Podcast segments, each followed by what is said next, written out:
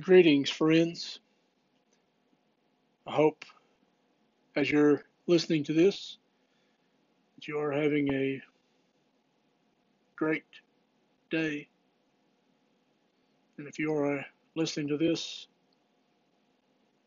on the day that it is published, I hope that you have had a great Lord's Day or will be having a great Lord's Day.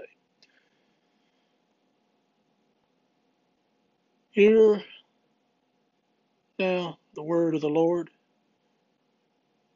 Turn with me to Psalm 12. To the choir master, according to the Sheminith, a psalm of David.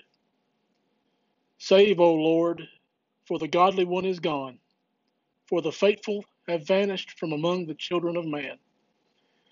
Everyone utters lies to his neighbor. With flattering lips and a double heart they speak. May the Lord cut off all flattering lips, the tongue that makes great boasts, those who say, With our tongue we will prevail, our lips are with us. Who is master over us? Because the poor are plundered, because the needy groan. I will now arise, says the Lord. I will place him in the safety for which he longs. The words of the Lord are pure words, like silver refined in a furnace on the ground, purified seven times.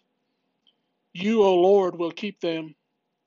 You will guard us from this generation forever.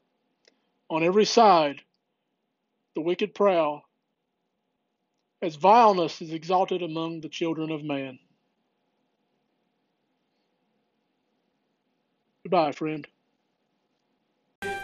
Unresting, unhasting, and silent as light, nor wanting, nor wasting, thou rulest in might. Thy justice like mountains, thy sword